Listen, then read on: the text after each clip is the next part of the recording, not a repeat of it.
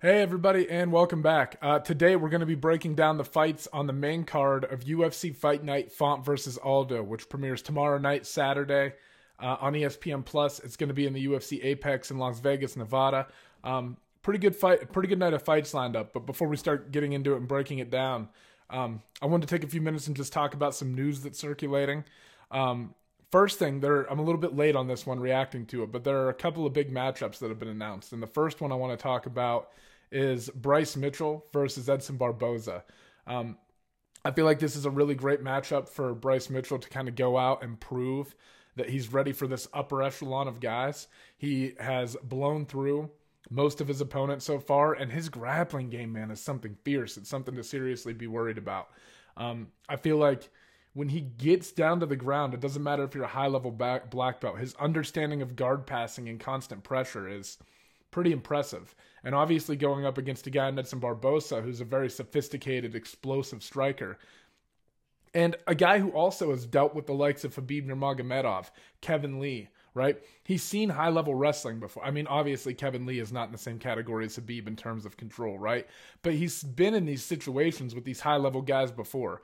And um, his experience with Khabib, I think, it will actually lend itself well to this fight. So it's an interesting matchup. This real kind of striker versus not that Bryce Harper can't uh Bryce Harper Bryce Mitchell can't uh strike he has good stand up but you know I think the real the real advantage for him is going to be if he can get this fight to the ground against Edson Barboza so a great matchup at 145 pounds really excited for that one uh, also, Bryce Mitchell just came out with a new mixtape.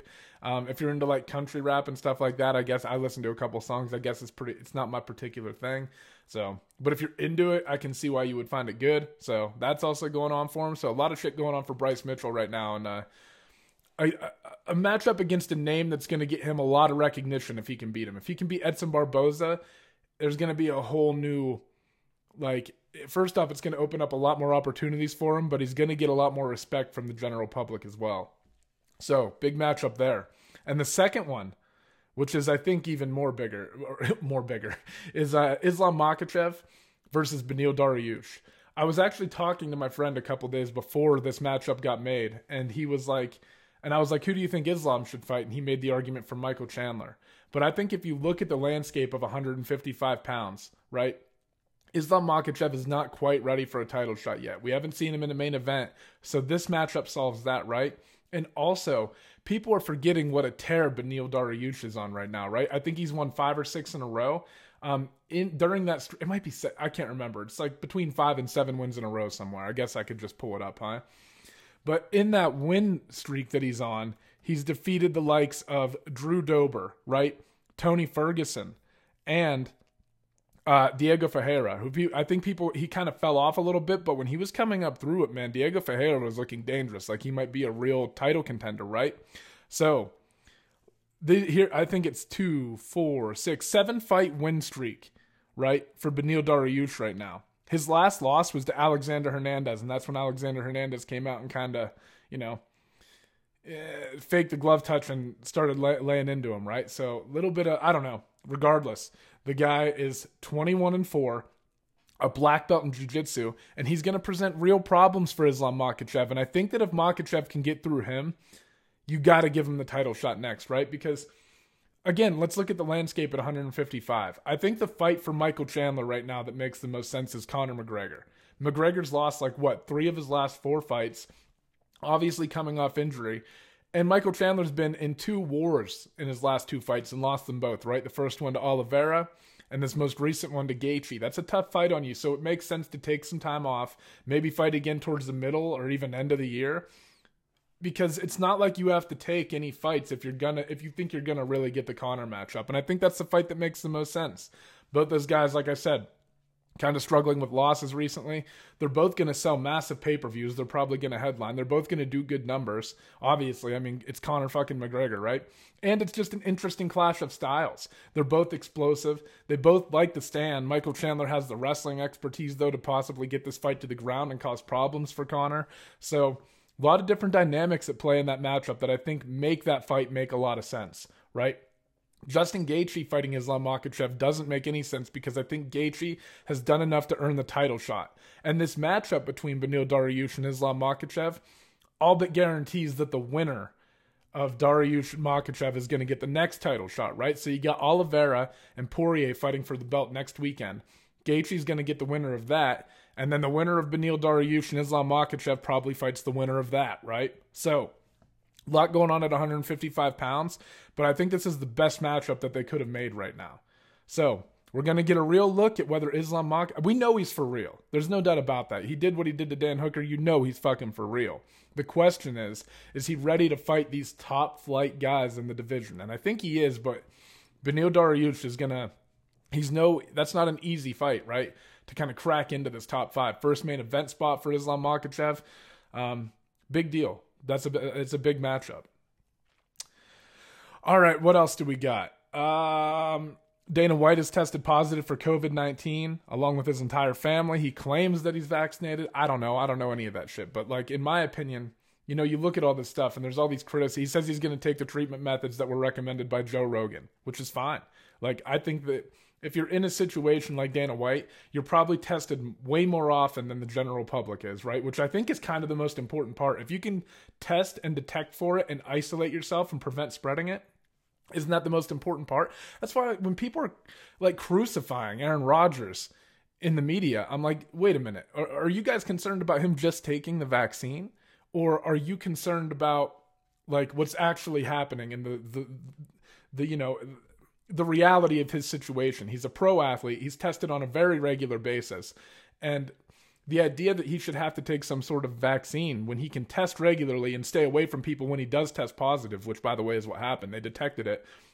How many fucking people in the general public do you think are vaccinated but don't know whether they have COVID, right? That's not a problem for Aaron Rodgers because he has to go through all these protocols in his job. So in my opinion, if you're going through all those testing protocols and when you detect that you can immediately isolate more effectively than a normal person with the vaccine, you can still spread the fucking virus, by the way. Why does it matter? I think the same thing about Dana White. I think the th- same thing about Joe Rogan. These people who are tested regularly for things that they do and have access to these medical these medical benefits that the rest of the general public might not have, why are we holding them to the same standard and expecting them to get the vaccine? It's crazy to me. I think the whole debate is stupid. I think Dana White should just do whatever it takes to get better.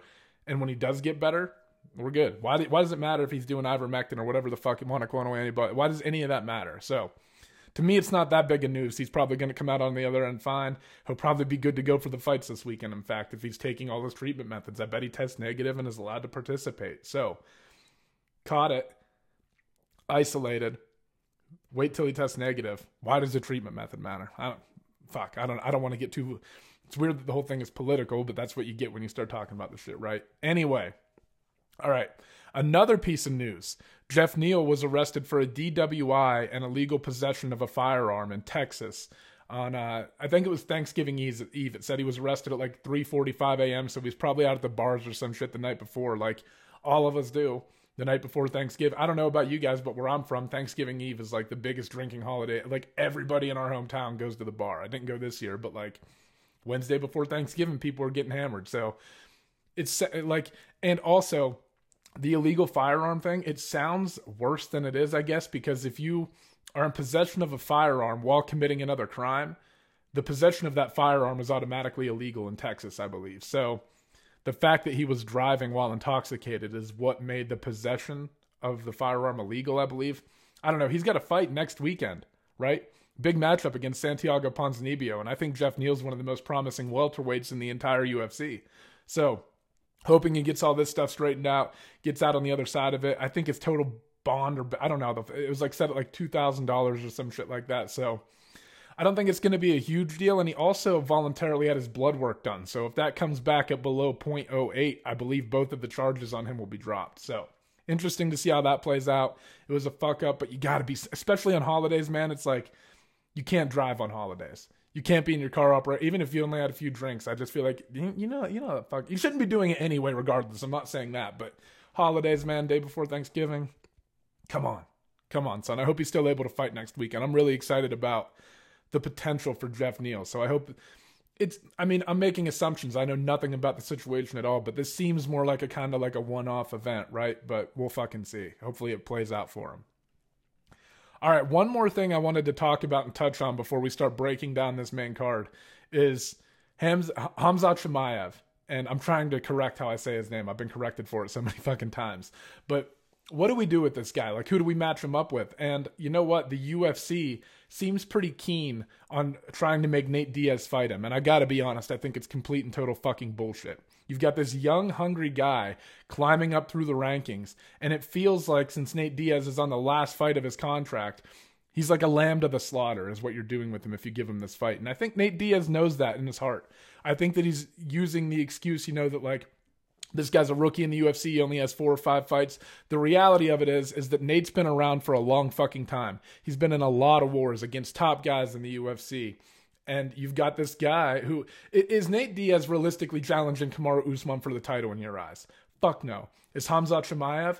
Fuck yeah. He's in that like he's in that territory where he's like he's hungry, man. He's young, he's hungry, he wants this shit. Nate Diaz is not he's not he's not fighting as religiously as Hamza. This that matchup would make no sense, and you would be doing one of the legends in the sport dirty by giving him this matchup. I don't believe in it. I think Nate Diaz needs to fight somebody like if the Chandler fight doesn't work out. I love Nate and Conor three. You know, the let's let's get the rubber match going there. Let's line Nate Diaz up against somebody like Tony Ferguson, who's also been around the block, is probably on the downward end of his career. Let's give this guy a fair fight and something that the fans want to see as a Nate Diaz fan, the last fucking thing I want to see is to see him go out and get slaughtered by Hamza Chimaev. And then I'm just being realistic too. I love Nate Diaz. He can make the fight tough for anybody. I don't see him beating Hamza, right? Just like I don't see him beating the rest of the top guys, right? He made it tough for Leon Edwards, but that's an interesting stylistic matchup, right? Like Leon Edwards should be the guy fighting someone like Hamza Chimaev, right? And if you're Leon, you take the Nate fight for the money, right? Which I think is kind of what happened there.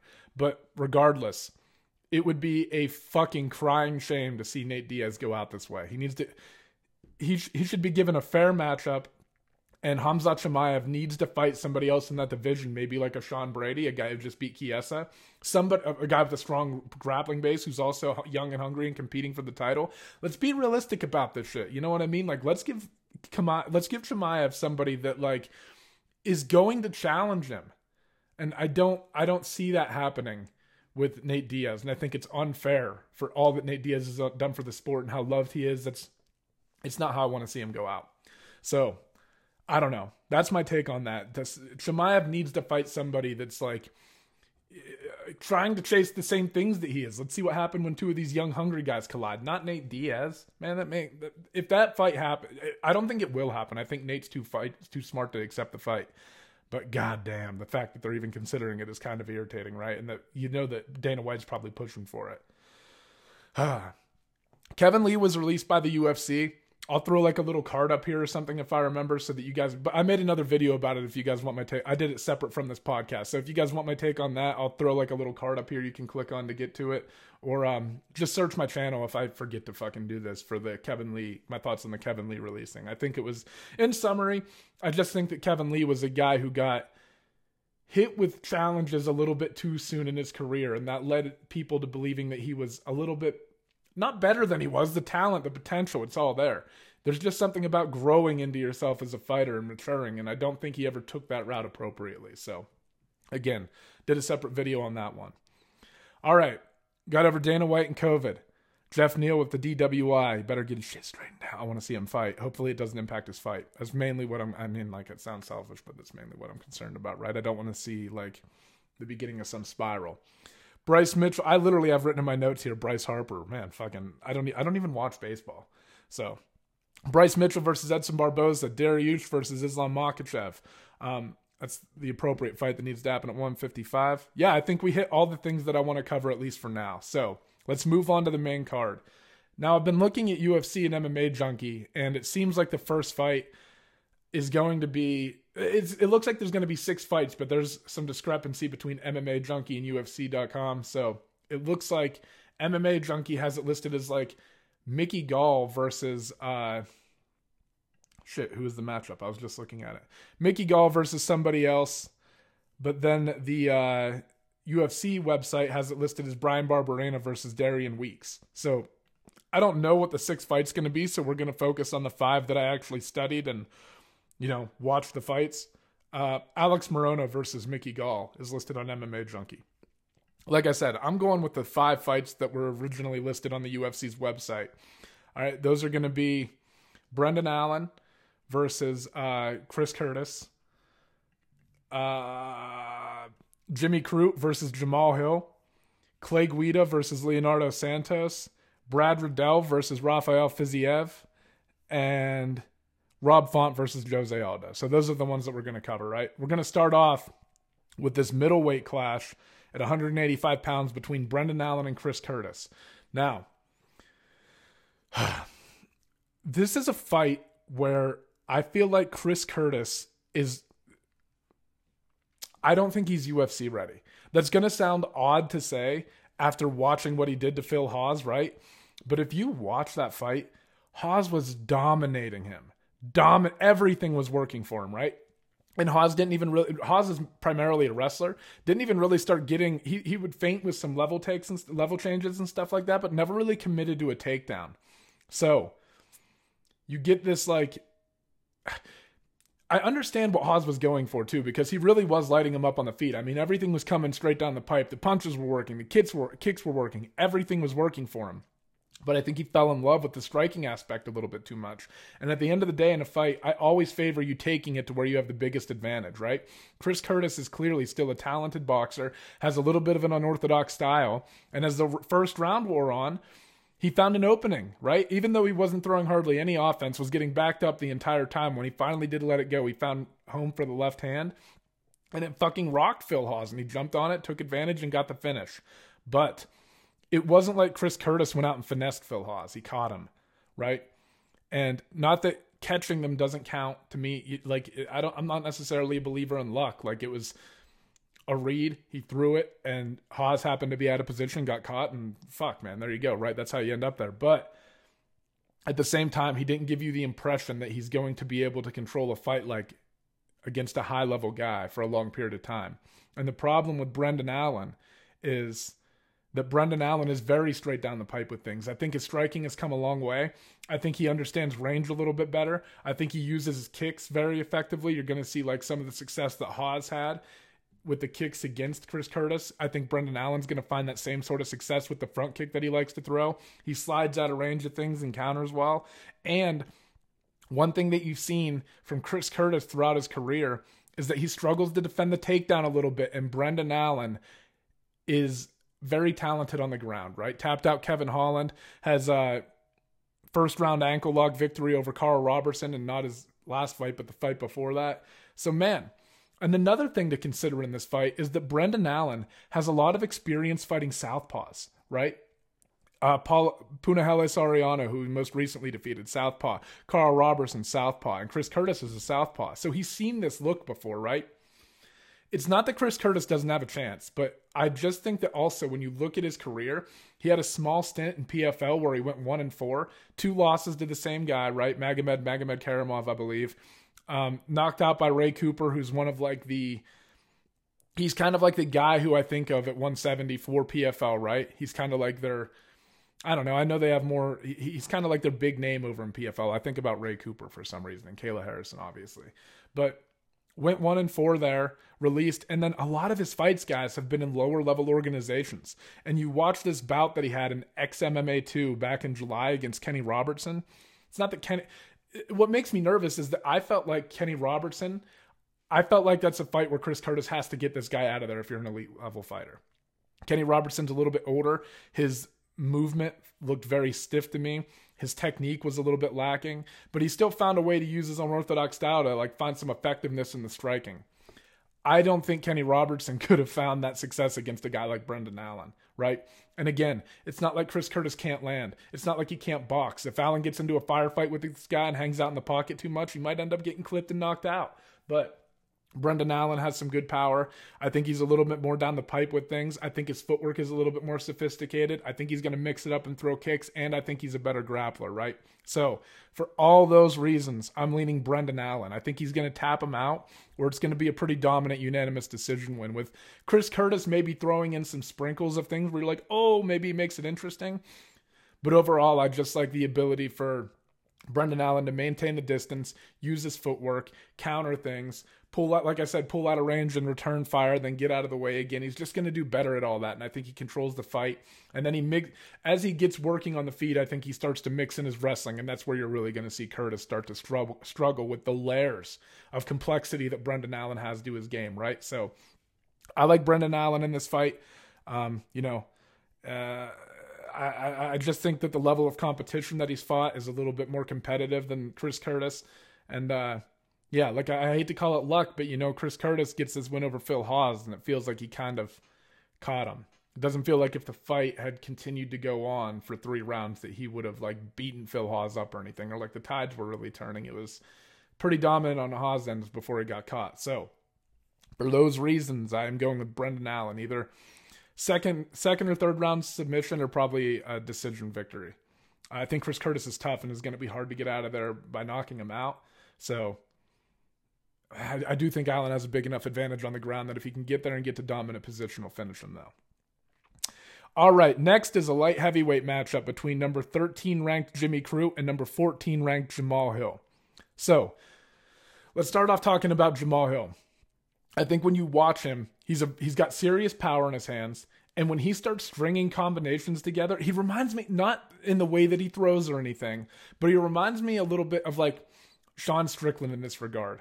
When he starts getting momentum going with his punches and realizing that he's hurting you, he really starts to pour it on and string his combinations together and mix things up, right? So like it's like the more he lands, the more confidence that he gets. And when he starts landing, he's very hard to deal with. However, couple things that make me a little bit nervous in this fight. Um, first off, in his fight against Paul Craig, he opted to go to the ground. Paul Craig hits kind of like an omoplata sort of sweep on him, locks up an armbar, breaks his arm, gets him in a triangle, and then wins the fight via TKO and via like some pretty vicious elbows, like using the triangle to secure him in place, and his arms just flopping around. So that right there is a fight IQ problem. Like if your best chance to win is in the stand up, I think he overestimated how well he would be able to do on the ground on top, got swept and got finished, right? So that's a problem right there. Um, also for Jamal Hill, you look at his fight against like OSP, who, by the way, uh, Ovince St. Preux during their fight, he missed weight, and to me, he just looked a little bit more lethargic than normal. Not that he's always like a fucking firecracker or anything, bouncing around off the walls, but OSP just looked a little bit lethargic, and I think Jamal Hill capitalized on that. But man, I think that when he gets a little bit out of position with his footwork sometimes, right? And I think he overextends on things a little bit, gets a little bit too excited, um, fires from the hip a little bit too often. And man, it's I feel like Jamal Hill also finds a lot of his success by coming over top. I think he could do a lot he could open things up for himself a lot more by mixing in more kicks, working the body a little bit more effectively, right?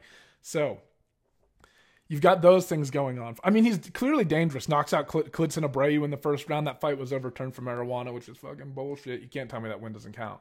So the guy is clearly dangerous, right? 8 1 0 with one no contest. Really should be 9 1 0 then. But, you know, fuck, that's how it goes. He has clear knockout power is dangerous, but he's fighting a guy in Jimmy Crute who I think again, kind of the same story. The biggest difference, not the in the Brendan Allen one, I think you're going to see a little bit more. I think in this fight here, Jimmy Crute is a guy who tapped Paul Craig out, right? Jimmy Crute is a guy who is a very aggressive wrestler, has knockout power. So, and he's willing to work his kicks a little bit more. You know, in his last fight against Anthony Smith, he was on the receiving end of that leg got all fucked up and the fight ended up getting st- I mean he couldn't even stand on it when he goes back to the corner, right? So that was kind of an odd fight. But in that fight, one thing you could take away from it is Anthony Smith was able to work the jab extremely effectively. So, if Jamal Hill can kind of use his length, stay at range, and pop that jab out there and start frustrating Jimmy Crute, I think then the openings for him to throw combinations start coming into play. If he can't do that, though, Jimmy Crute has a lot of power. I mean, if you look at the way he knocked out Modestas uh, how do you say Bukauskas? I have to read the name off here. I forget it. But the way he knocked him out with that overhand right was nasty. Jimmy Crute can wrestle. He has a good top game. I think he's more competent in the grappling than uh, Jamal Hill. And for that reason, primarily, I'm taking him. I think the Jamal Hill you especially saw in um oh who did he fight? Let me uh, let me pull it up. I forget the guy's name. Darko Stashik, Stashik, I'm mispronouncing that. I'm sorry, but in that fight, you saw in the first round, right, that he struggles to defend the takedowns a little bit. In the third round, though, Darko was able to really pour the takedowns on and land quite a few of them. And you know, the commentators were saying this is something that he clearly has to learn how to defend. So it's not that I think Jamal Hill has an advantage in the stand up. If, if he can get his lead hand working and start coming over the top with things, I think he has a great chance to beat Jimmy Crute. However, I think the wrestling, right, and the power of Jimmy Crute, like the fact that um, Jamal Hill has a tendency to overextend on things a little bit. If Jimmy Crute can land and take advantage of one of those opportunities, he can absolutely put Jamal Hill out too, right? I do think Jamal Hill has a slight advantage on the feet in the boxing department. Um, you might see Jimmy Crute mix things up a little more though, and I think it would be smart for Jamal Hill to start mixing things up a little bit more as well. However, if you look at the problems that Jamal Hill ha- has had on the ground, both defending the takedown and from the top and guard, where he struggled against Paul Craig and Jimmy Crute found success.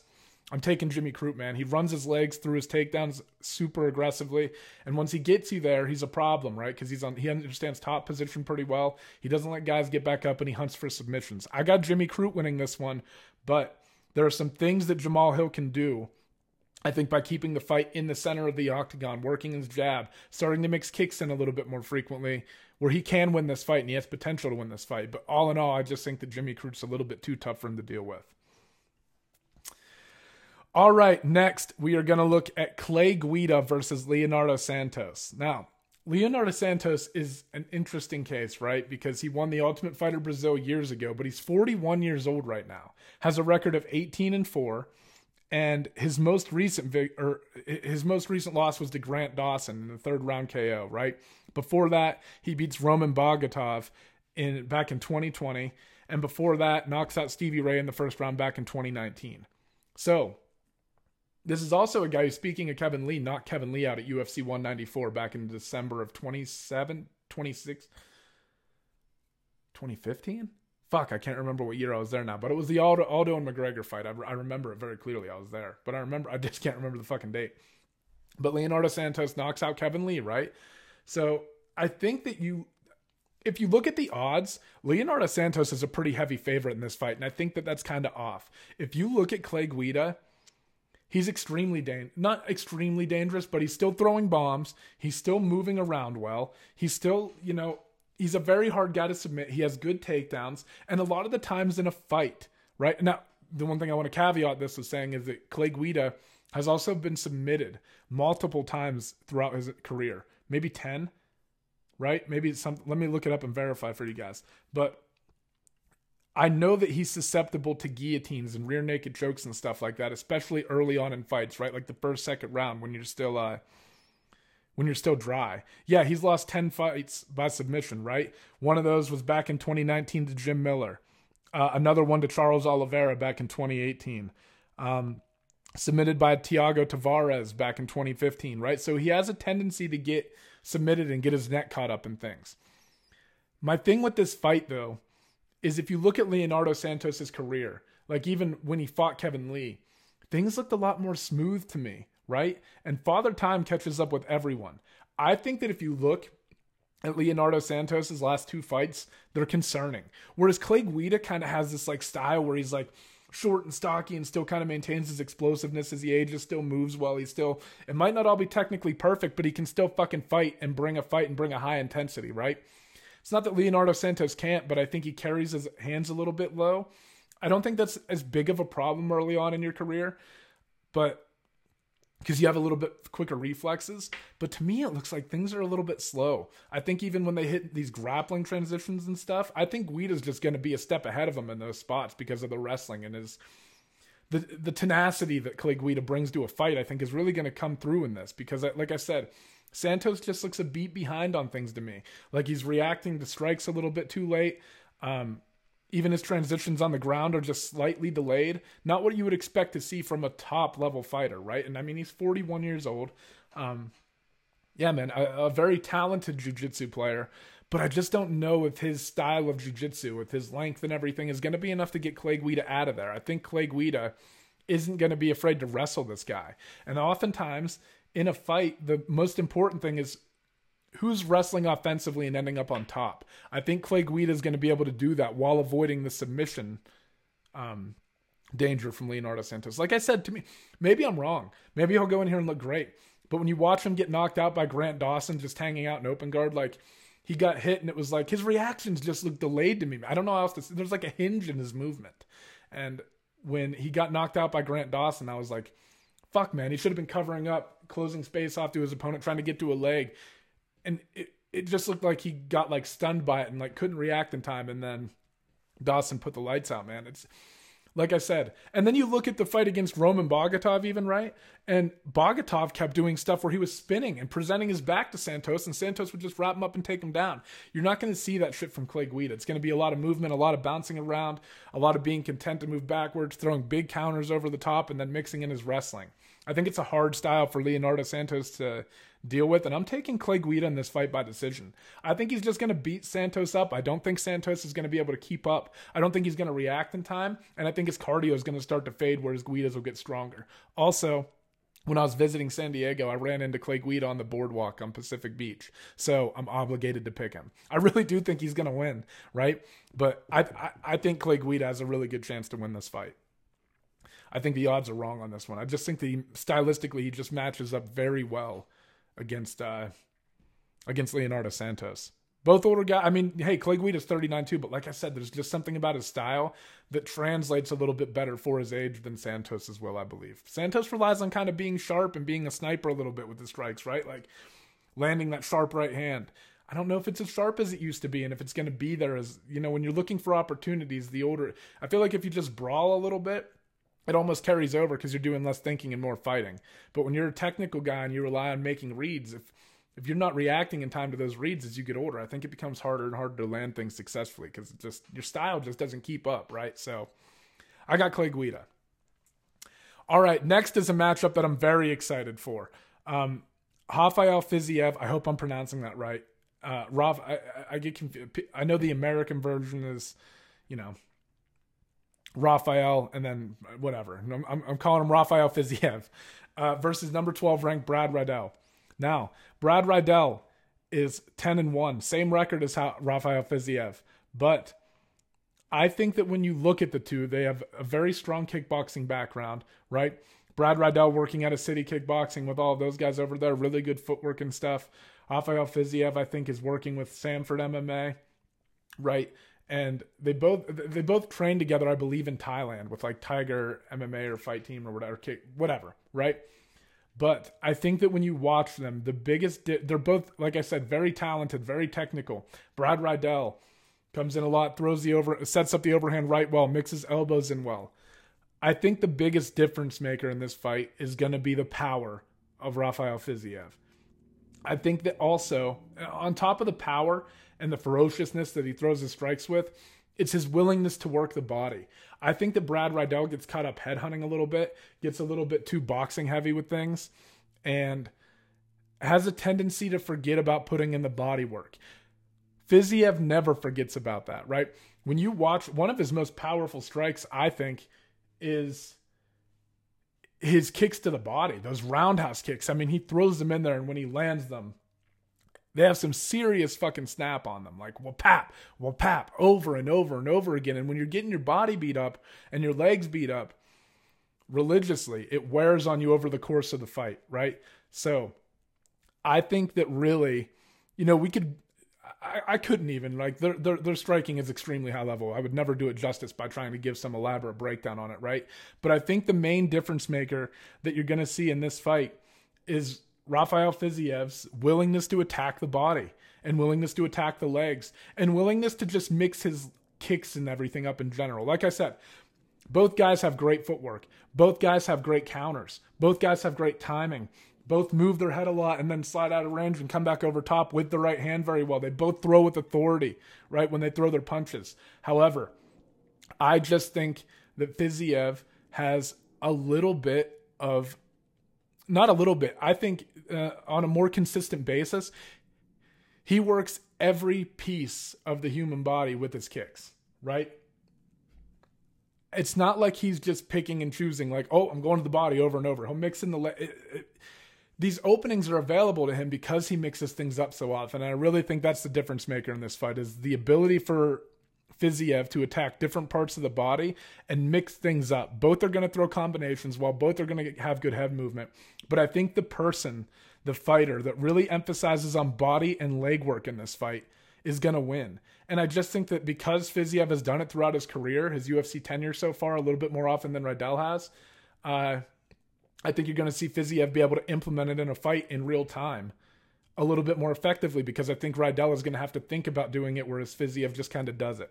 Another thing to keep your eye on here is that Riddell has struggled with the takedowns in the past a little bit. Uh, he gets controlled in certain situations. He usually works his way back up to his feet and he can get to an advantageous position himself, but he's not really great at controlling it, right? Like, or um, defending it initially. He will get put on his back and I think that Fiziev is a little bit stronger in that department and a little bit of an offensive, a bit, a little bit of a better offensive wrestler, right?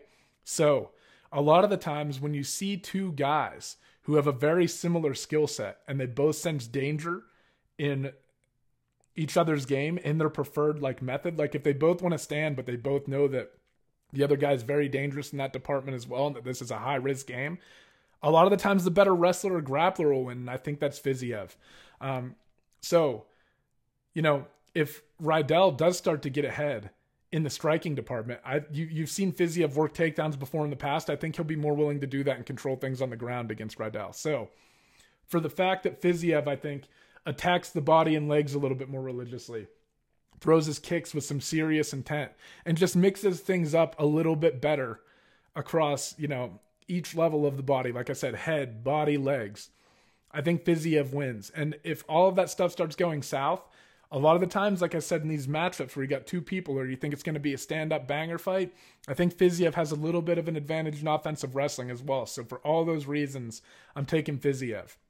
I think the key for Riddell is maybe to get, like I said, I can't emphasize enough the importance of the body work, especially because Fiziev throws with so much ferocity early on in fights that he has a tendency to fade a little bit, like he did in the third round against Bobby Green. Bobby Green clearly won the third round against him, right? And the second was close. So if Riddell can stay calm, throw shots to the body, and be patient and accept the fact that you're maybe going to have to eat some big shots and weather this storm, you might see Riddell start to take over in the second and third round if he's a little bit smarter with his output.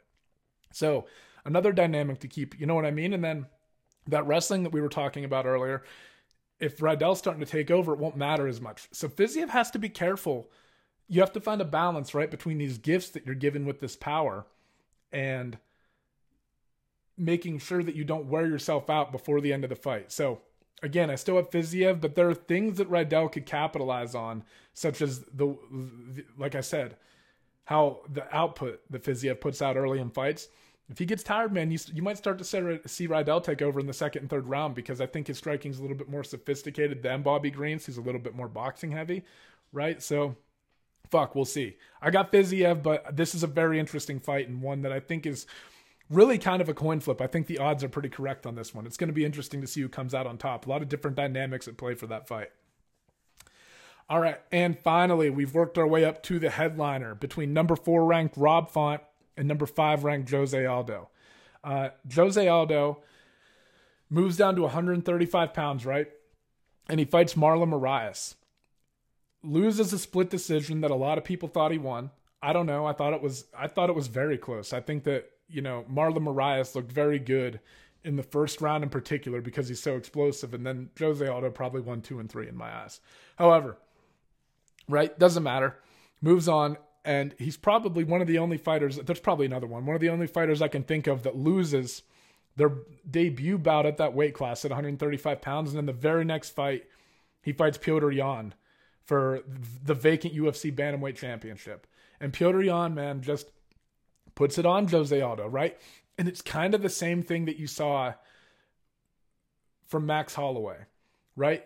Where Jose Aldo finds a little bit of success here and there. Aldo, Holloway's winning the fight uh, for the majority of the round, right? Like controlling everything. And then as it gets deeper and deeper into the rounds, you start to see Holloway come on stronger. And that's exactly what happened with Petr Yan as well. As things started to creep into the fourth and fifth rounds, right? Aldo starts getting a little bit tired, has a little bit of trouble dealing with that pressure when he can't keep it off him, right?